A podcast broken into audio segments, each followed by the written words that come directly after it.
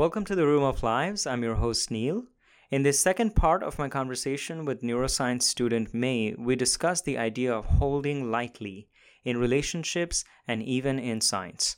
We then talk about jealousy and the utility of anger.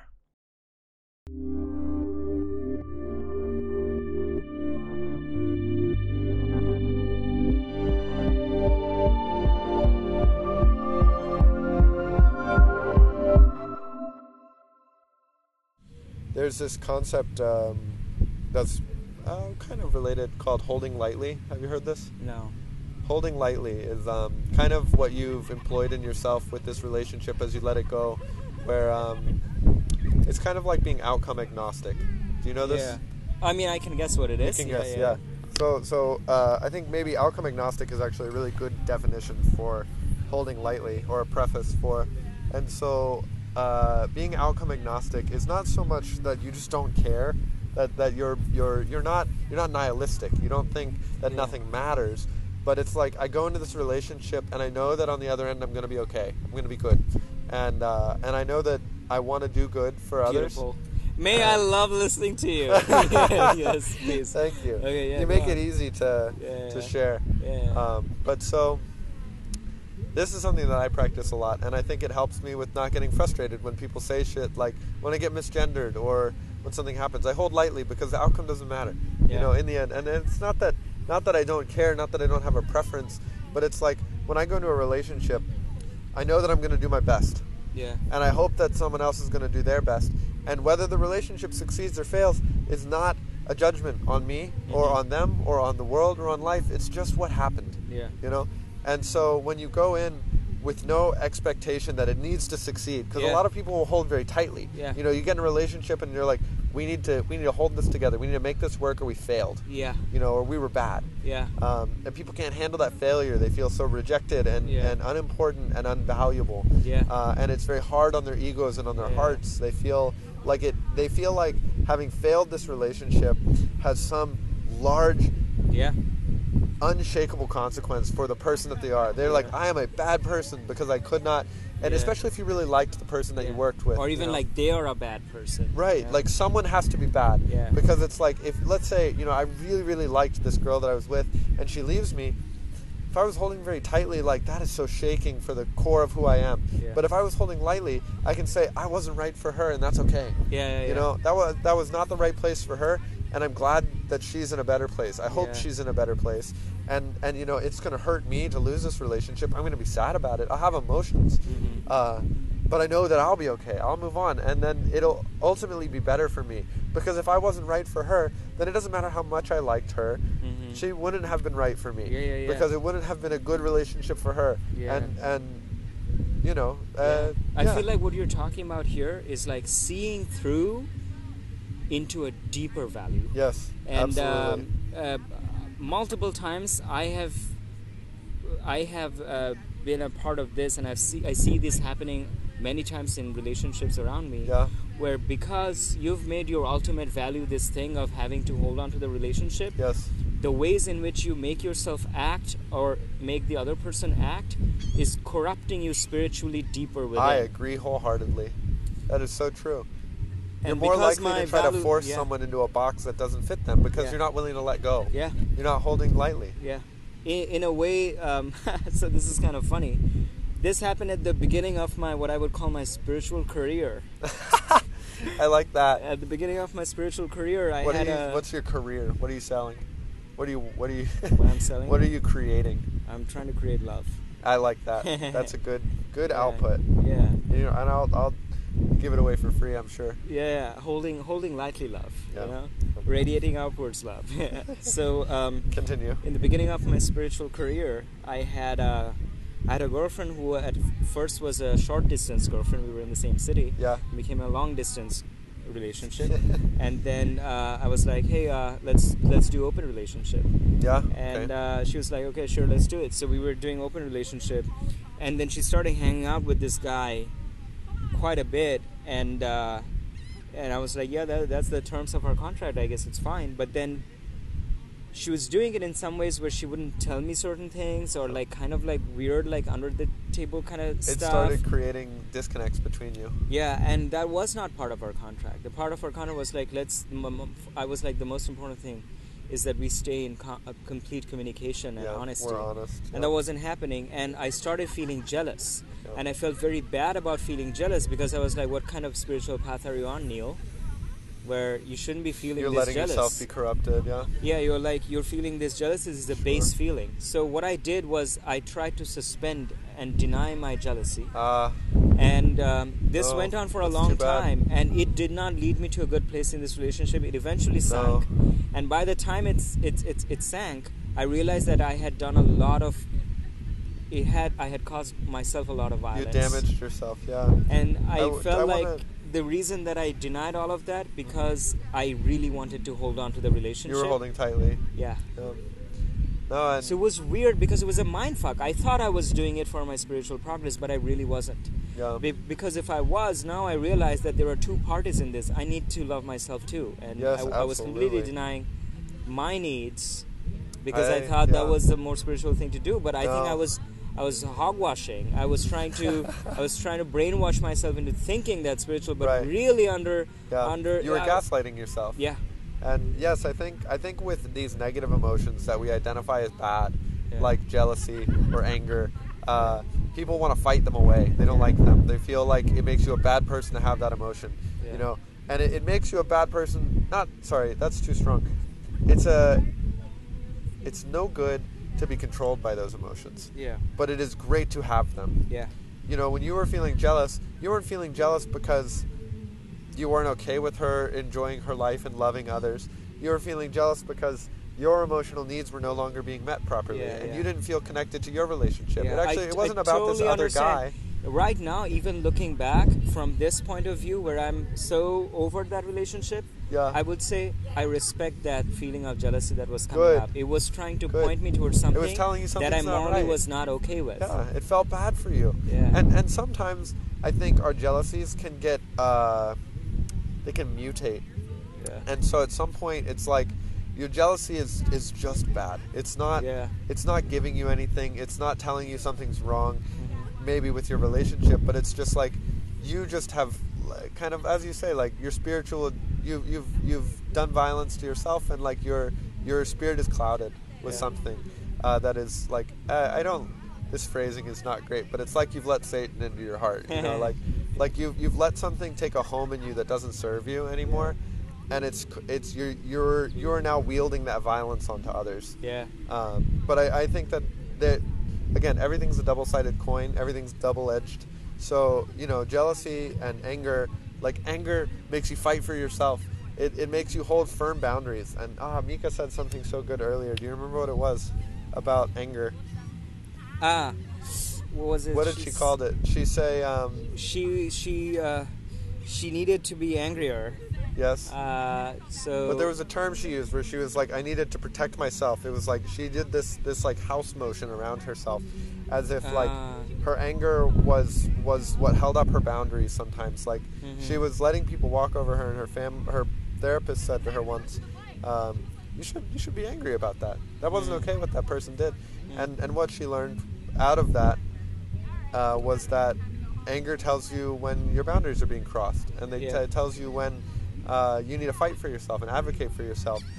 It can totally swing in the other direction, where like Mika was someone who wasn't accessing her anger um, in a way in a way that it was hurting her to not access it. Yeah. But then other people, they let it guide them all the time. It's like they're totally run by their anger, and this is kind of maybe closer to how you felt when you were like someone would do something and you would get angry and you would lash out, and you were not using it as just an emotional impetus to, to make an action, but it was it was running that entire action Yeah. and it wasn't good at it. It was good at telling you you needed to do something, but it was actually just causing more damage because it, it was violent in how it was releasing Yeah, yeah. itself. You know, A lot of Buddhist theory is actually about this. this In- release, in- no, about this kind of this uh, dilemma that we're talking the about. balance between yeah, yeah, because it says that the middle path is one where you do not succumb to your gut instincts. I'm gonna lash out, Right. but also you don't go in the other direction where you suppress the feelings that are right. coming up Oh, beautiful. Yeah. It's true. so you sit and you really pay attention to what's coming up Yeah. but you don't do the snap No. you know you don't do the immediate reaction Yeah, And- you have to balance it, and it's a, it's like a, a never-ending balancing game where like you're always trying.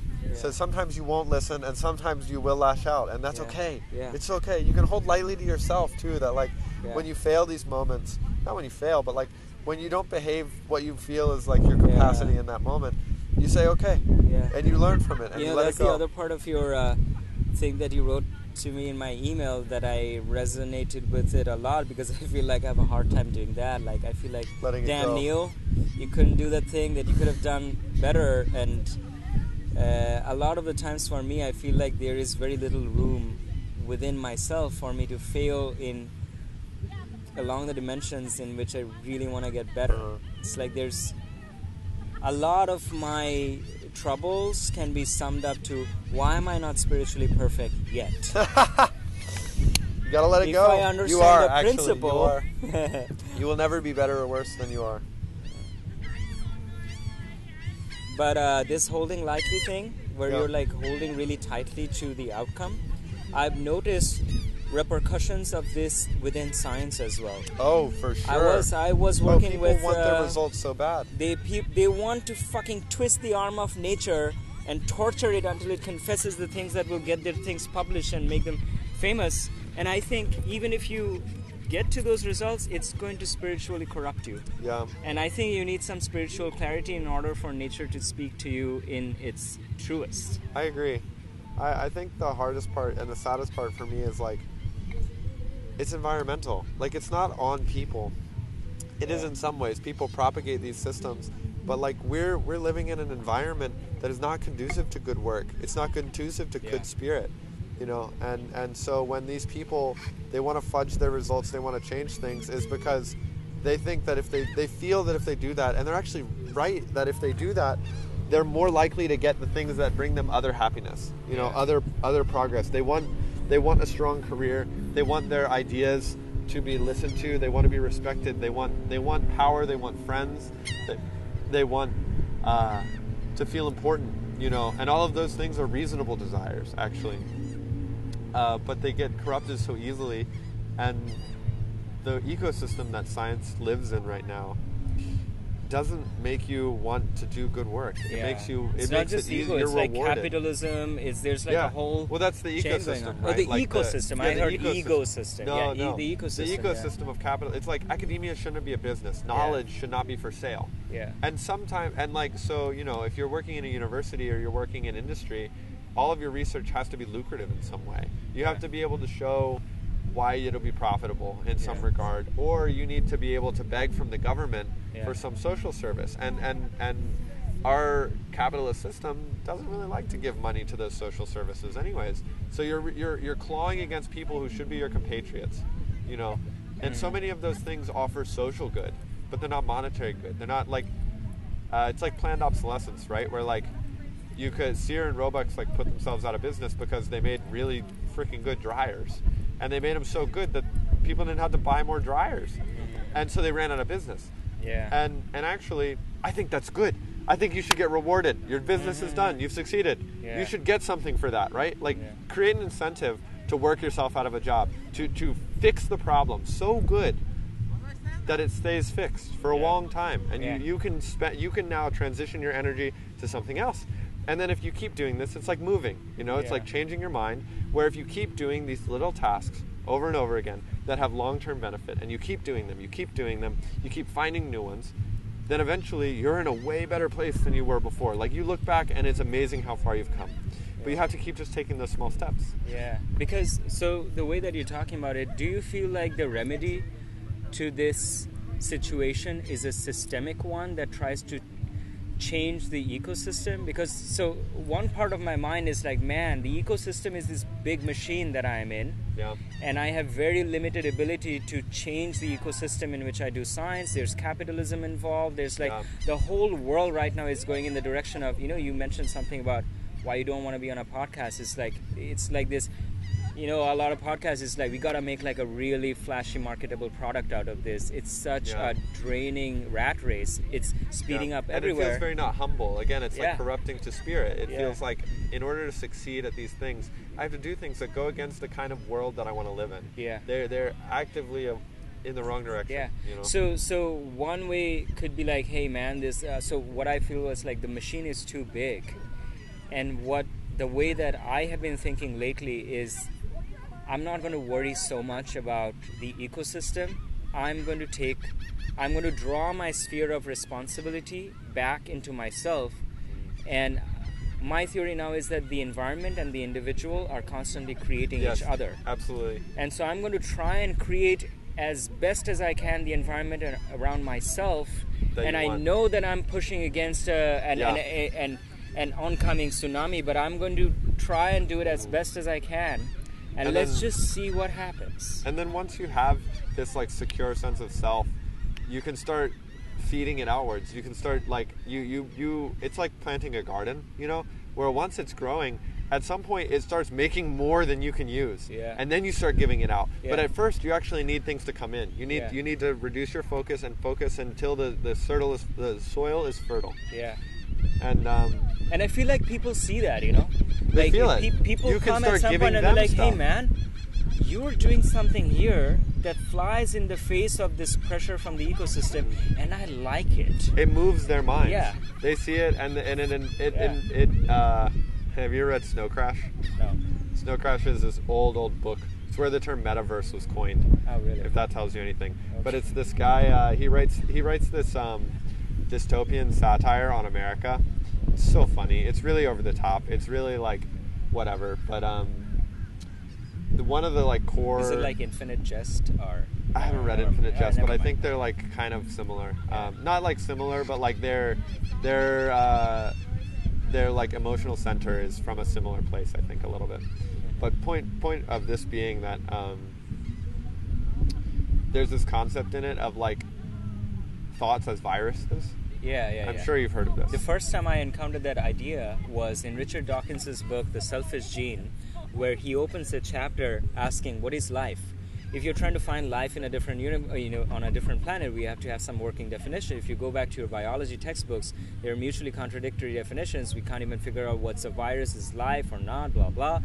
And he came up with this idea of uh, a life, a living thing, is anything that makes copies of itself that are slightly mutated, and these copies fight amongst and each other. so ideas are alive. Yeah, and so he was like, ideas are alive, music is alive. And so he came up with the idea of memes. He called it And they memes flow, yes, and okay. memetics, and that was the first time that he coined the term memes. So, Yeah. so I think actually Snow Crash built on that idea of memes. Or I don't know the the time course uh, of the situation, but either they, I think they co-created around one another. Yeah. Um, but it's true. I think about that a lot. Where like you know, you and I are gonna go home with like little little things swimming Little around in our minds. viruses from each other. I don't like using the word virus actually because virus? it feels like it feels like giving each other a plant. You know? Okay. Like I've given, I've, I've like, I've introduced some new, um, some Viruses new life into your right ecosystem. now. yeah, yeah, you know. Mae, we, So want I- wanted to be liked by you. but it's like you plant a seed and then it germinates and it grows and then it starts moving things in your mind. Like I really like this idea that the mind is something that is malleable and it, it takes shape and it takes time to move. You can't just like, and then we're good at moving it. Like we can change our minds very quickly. But in the grand scheme of things, how quick can we change ourselves and our habits and our instincts? And I think these these these memes and these like little plants that we give to one another, uh, they grow and they take root and they hold. And if the soil is fertile for them, they will they will grow into it and they will start changing it and adding new things. They'll draw in new nutrients. They'll interact with the plants that already exist. Sometimes they're invasive. Sometimes they just totally take over. And other times they're like really beneficial. They save the ecosystem where like it's, it's lacking some Yeah. you know some some nutrient Yeah. and it starts drawing it in and, and fixing it into the world inside of you and Yeah. Thanks for joining me and me today in the Room of Lives. In the next part of our conversation, she talks about her habit of walking into people's mind mansions, opening doors, looking at things, and rearranging them.